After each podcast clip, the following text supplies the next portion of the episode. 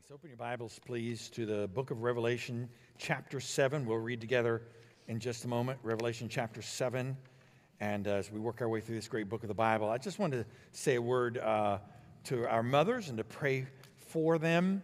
And, you know, being a mother is uh, there's, um, there's joy and there's sorrow. There's joy and pain both, aren't, isn't there? That, and it's a hard day for many.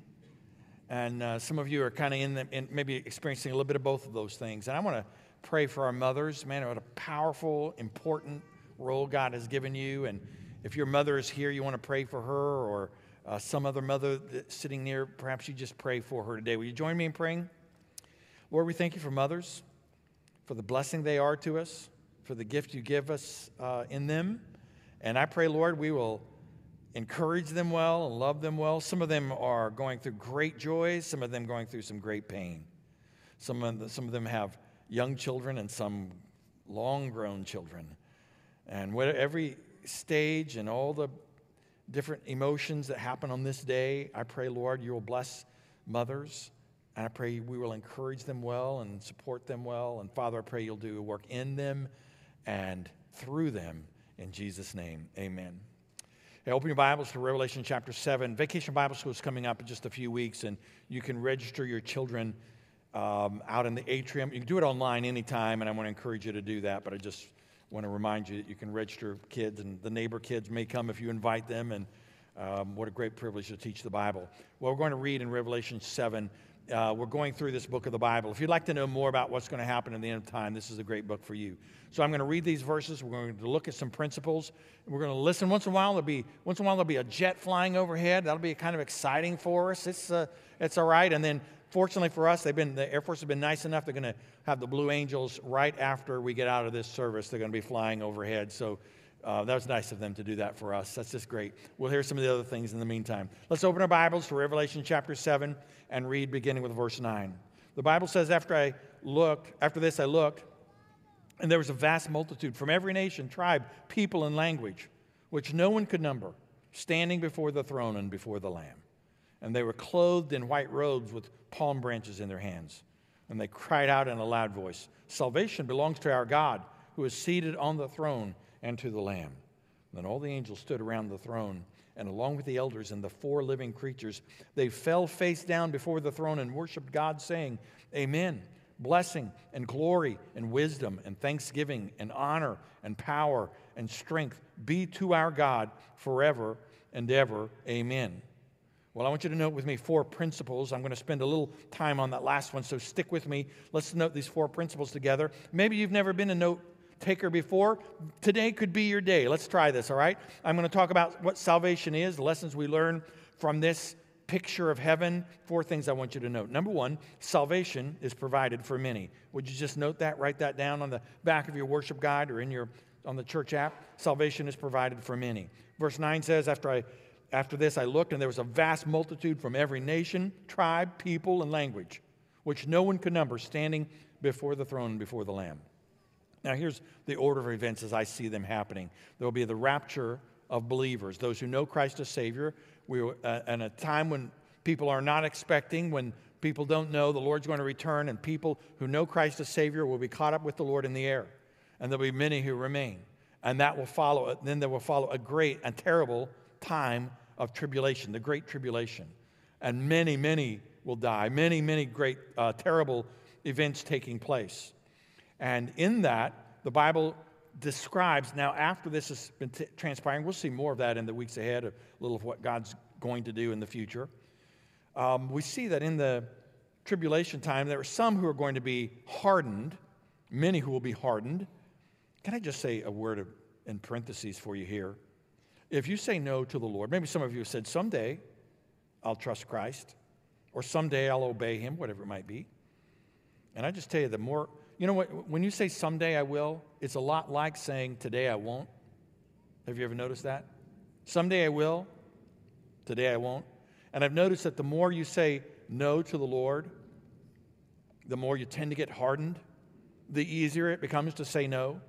And there are many who would say, "Man, I, you know, I'm really thinking about it. I'll, I'll trust Christ someday soon." And, but they get more hardened, and and then can I also tell you that if you'll say yes to the Lord, even in hard things.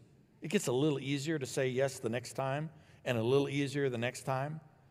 And many in the Great Tribulation will just grow hardened. Many will die, of course, in the Great Tribulation. But the Bible tells us as well there will be many saved. This is talking about, verse 14 tells us that this is uh, those who came out of the Great Tribulation.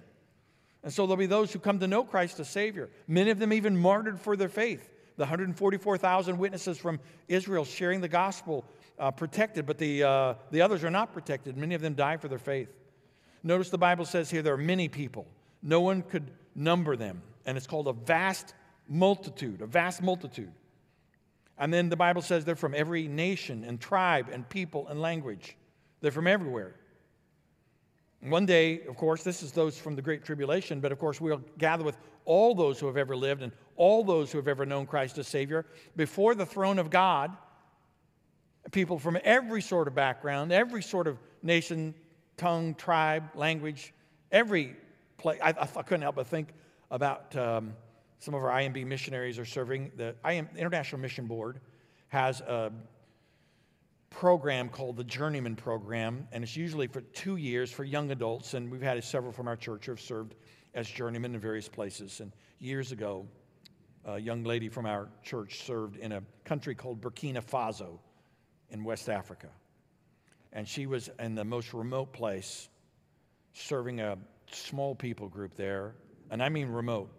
You got on a good road, and then a bad road, and then a terrible road, and then no road, and just kept going out into the sand to this people group, little small people group.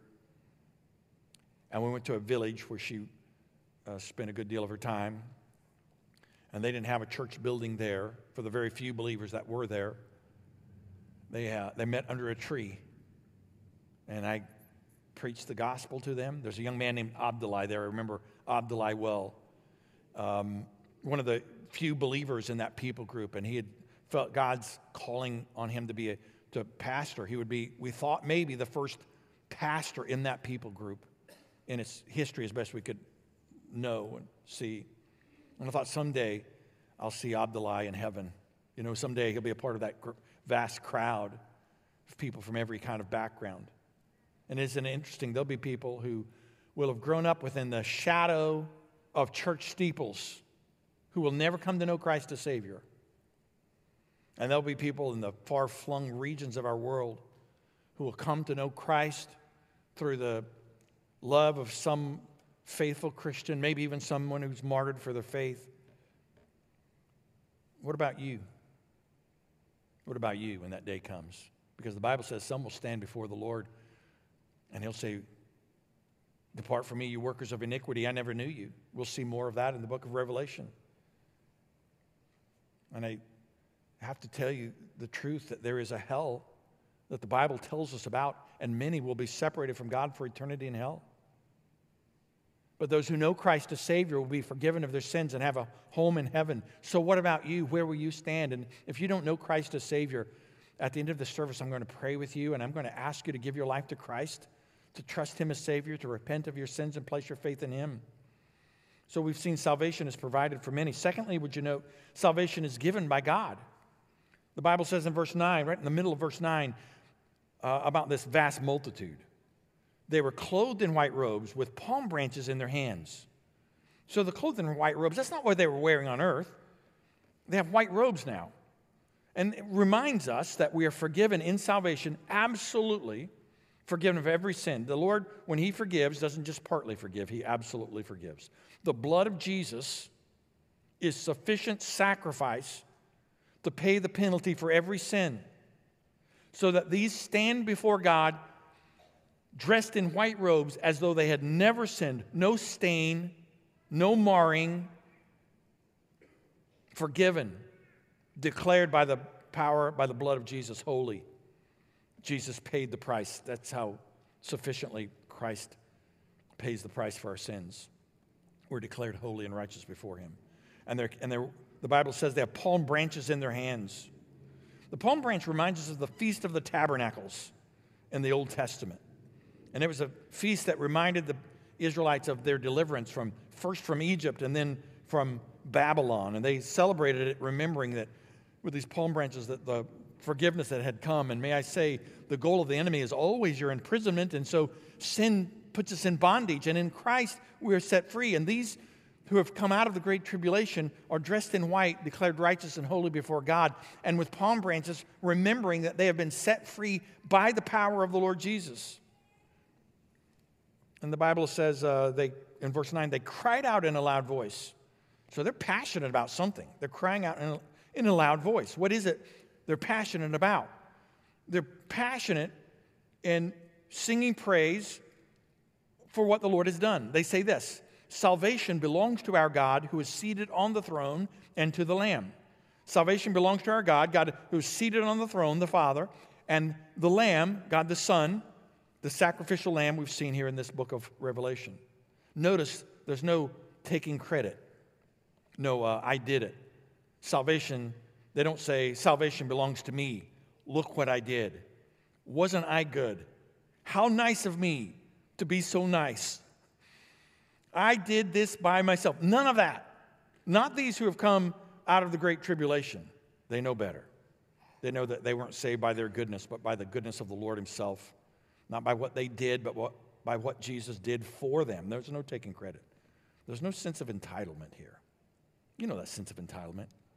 God owes me. This is just salvation, just what God owes me because of, you know, He just owes me because I am. It's an American society we live in today, just a sense of entitlement. People should just give me things because I'm me. I just should have things. They should just give me. I'm owed. The world owes me something. Uh, by the way, don't try that with your mom. Don't, don't try that with your mom. You owe me something, mom.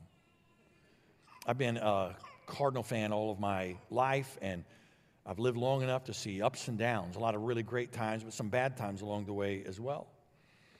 And uh, sometimes Cardinal fans can, you know, begin to get a sense of entitlement because we get used to so many good things happening. I said Wednesday night at midweek worship that I had, I went, when I grew up, I wanted to be, when I was a boy, I wanted to grow up and be a uh, St. Louis Cardinal baseball player. And they said, suggested to me, and I just said I just didn't have enough talent. And they said, you know what, maybe you should have tried this year. Maybe this was the year you should have tried it. This was a better, you had a better shot this year, perhaps. It's been a hard year. And so the Cardinal fans, because we sort of get this sense of entitlement, um, we should win every year. I mean, how come not a championship every year? And it's a, I mean, you, you get, fandom sort of has that. We get a little bit spoiled. And maybe we begin to think, if we're not careful, uh, God, you sort of owe me this. By the way, you don't want what the Lord owes you. You want mercy. You want grace. Or, I'll take credit for it. I, will do it in my own merit, by, by my own strength. That's not the spirit of those that come out of the great tribulation. Salvation is given by God. Salvation belongs to our God, they said. Number three, note Salvation is a reason to worship. So, verse 11 says, just write that down on your notes. Salvation is a reason to worship, a reason to worship. Verse 11. All the angels stood around the throne, so they've been watching this, and along with the elders, those are the ones who have died in previous, before the great tribulation, those who are standing before the Lord, people, and the four living creatures, the cherubim, they fell face down before the throne. Notice that, face down before the throne. They are humble before God, no pride, humble before God, and they worshiped God. And they worshiped God. In fact, they even said amen to all that was going to be said, all that was going to happen. They were saying, so be it. They worshiped God. So maybe you're looking for a reason uh, to honor your mom. And you probably got some reasons, right? Maybe she's, I don't know, sacrifice for. One of the reasons we appreciate moms so much is because they tend to sacrifice on our behalf. But if you had no other reason, some of you have, many of you have great, great moms. Some of you maybe just didn't have a, a, a great mom in your life or whatever the circumstances may be. And if you had no other reason, or if you had a great mom and you just couldn't remember any reasons to be thankful for your mom, the fact that she gave you life is reason enough, right? I mean, if you couldn't think of anything else, just the fact that she gave you life, that she gave birth to you, pretty good reason to thank your mother. And what if you couldn't think of a single reason to thank God? I mean, if you couldn't remember all the blessings that He's given, and He has given so many, but if you couldn't remember a single reason, the very fact that He has given you life in Christ is enough. If that's the only reason you had to praise the Lord, it would be enough for you to fall down before Him and worship. Just the fact that He would give you life in Christ, forgiveness of sin. And yet He's given you so much more, so much more. So many blessings, perhaps you've sort of forgotten how many, how many things He's done for you. There's a fourth principle I want you to know. I want to spend just a little time here. Salvation is worthy of response. Salvation is worthy of response. So the Bible says in verse 12, here's what they're saying. All the angels, the elders, the cherubim, they're saying, Amen, so be it. And they say, blessing and glory and wisdom and thanksgiving and honor and power and strength. Seven things we'll talk about in a moment. They say, These things be to our God forever and ever. Amen, so be it. First and last, amen, right? Kind of uh, parentheses around these seven things. These seven things be to our God forever and ever. Uh, we could say be to, or we could say belongs to. That is, these are seven things that belong to God. They are attributes of the Lord. And seven things that be to God. That is, that we want to give to Him. That everything that we have comes from God anyway, but what we want to give to Him, ways that we would praise the Lord, our response to Him. So let's note these seven things together. Are you ready? Number one, blessing blessing. The word blessing is, we get the English word eulogy from this Greek word, blessing.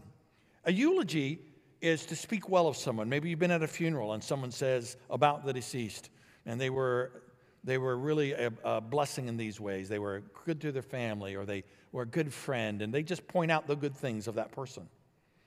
And the Lord, of course, has blessed us in so many ways. And we are saying when we bless Him that we recognize all He has done for us, that we want to recognize His goodness to us. Can I just remind you of this? I think I thought for a long time that God's blessings, which He's given, lots of them, I, th- I guess I thought, God has blessed me for a reason, and that reason is so that I'm blessed. And I've come to understand that it's more than that. God doesn't just bless me so that I'm blessed, He blesses me so that I'm blessed and so that I'm a blessing to others. I'm blessed in order to bless.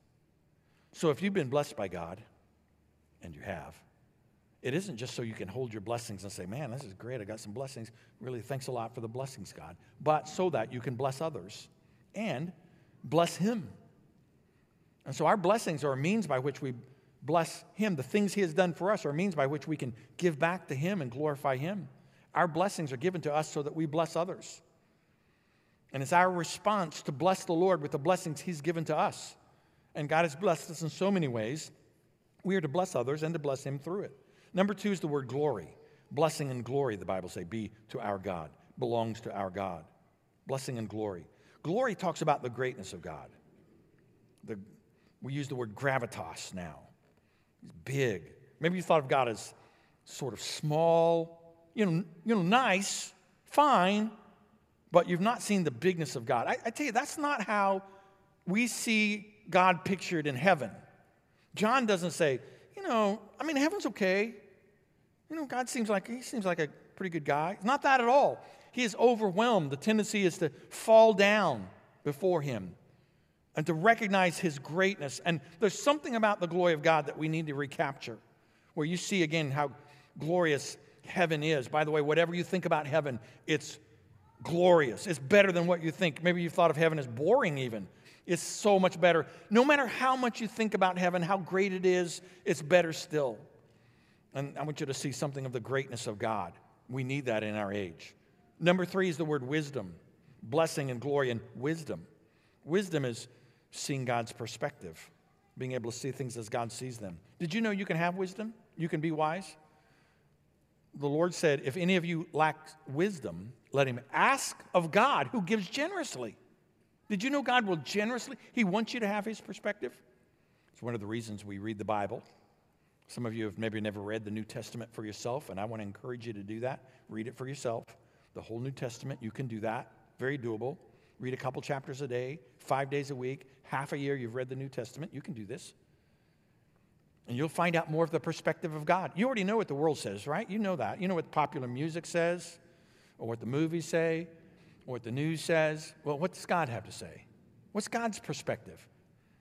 What, what does God, how does He want us to see the world? And how does God want us to view our lives? And God, what does God want from us? Why are we here? God shows us these things, and He wants us to have wisdom and to gain His perspective. Number three is the word wisdom blessing and glory and wisdom. I talked about that. Number four, thanksgiving.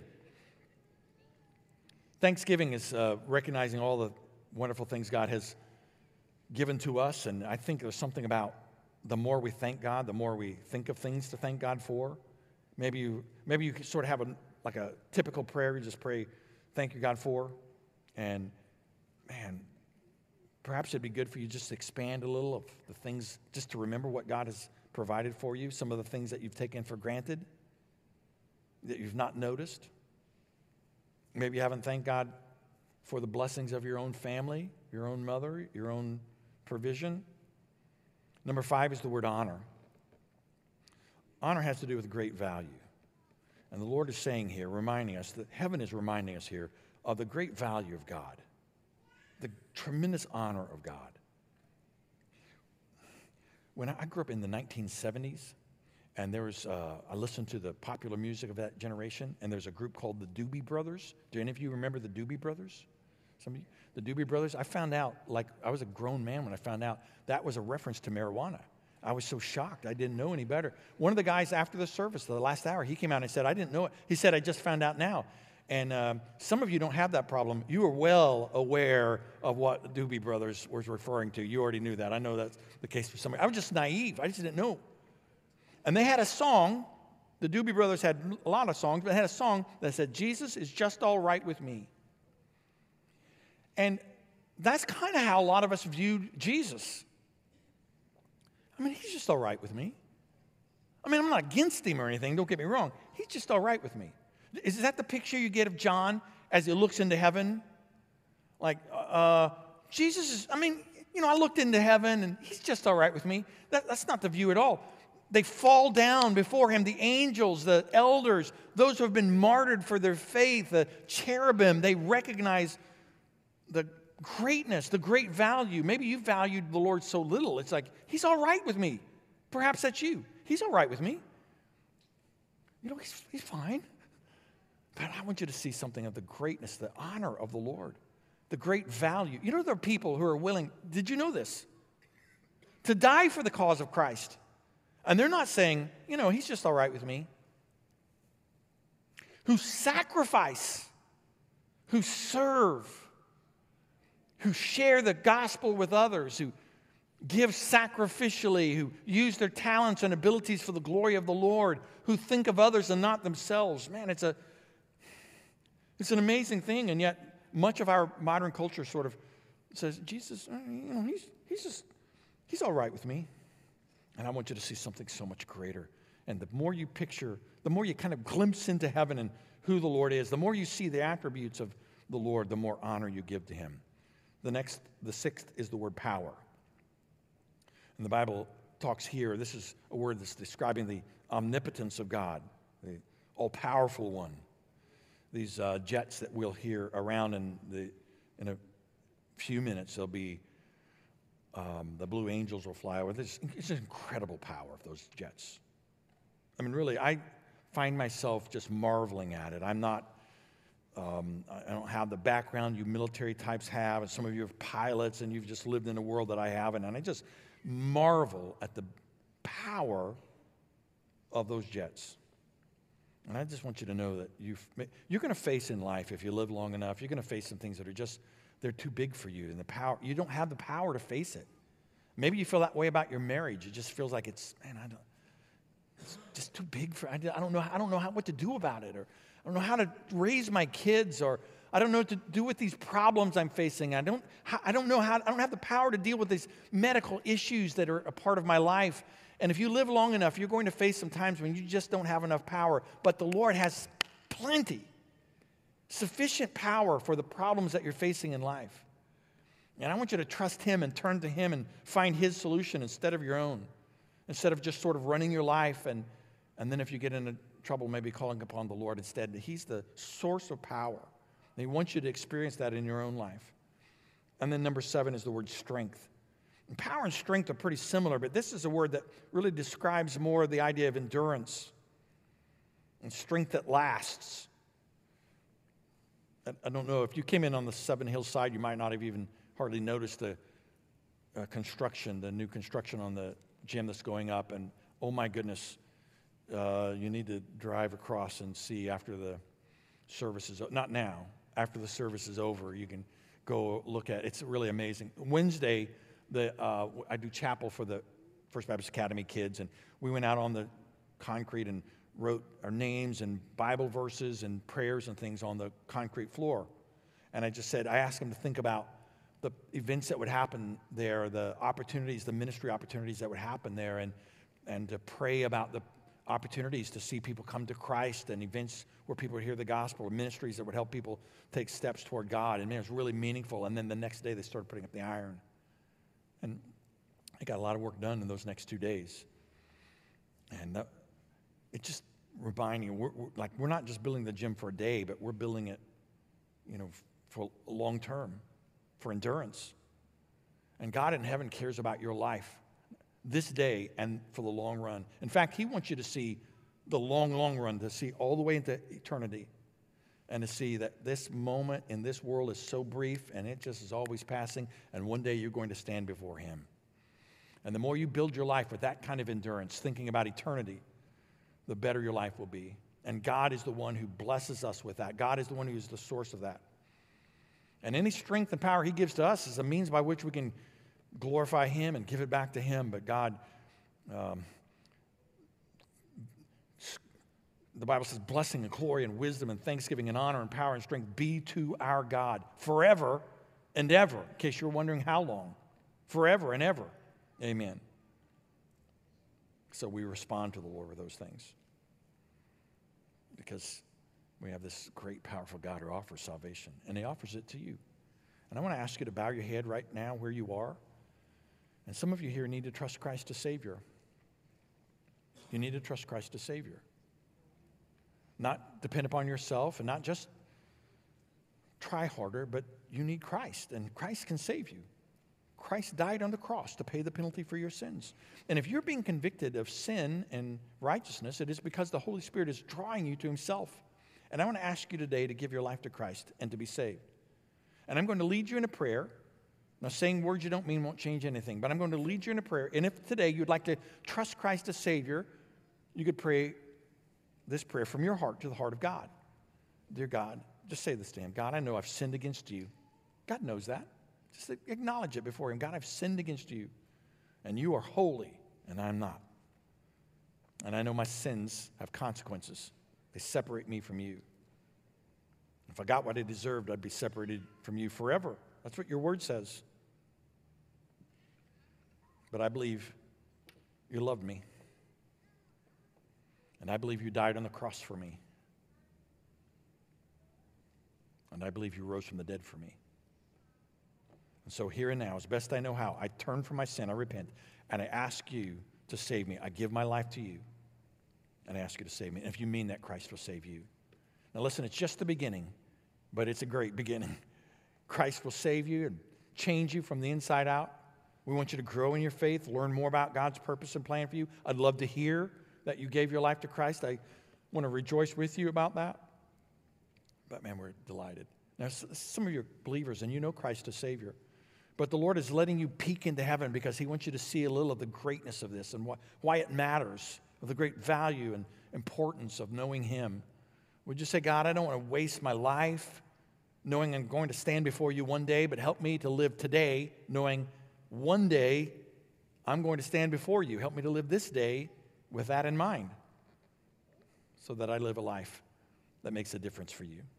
And Father, I want to thank you for your word and the power and truth it teaches us.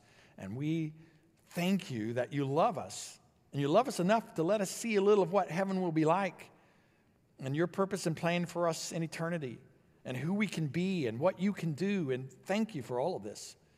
For those today who have prayed to receive you as Savior, would you help them to have courage and boldness to tell me and others that they've given their life to you and to begin to grow in their faith? For Christians who have sort of been maybe a little bit shallow in their, in their walk with you, maybe have not valued deeply what you've done, would you remind us of who you are and what you've done. To the honor and glory of your name, we pray. Amen and amen.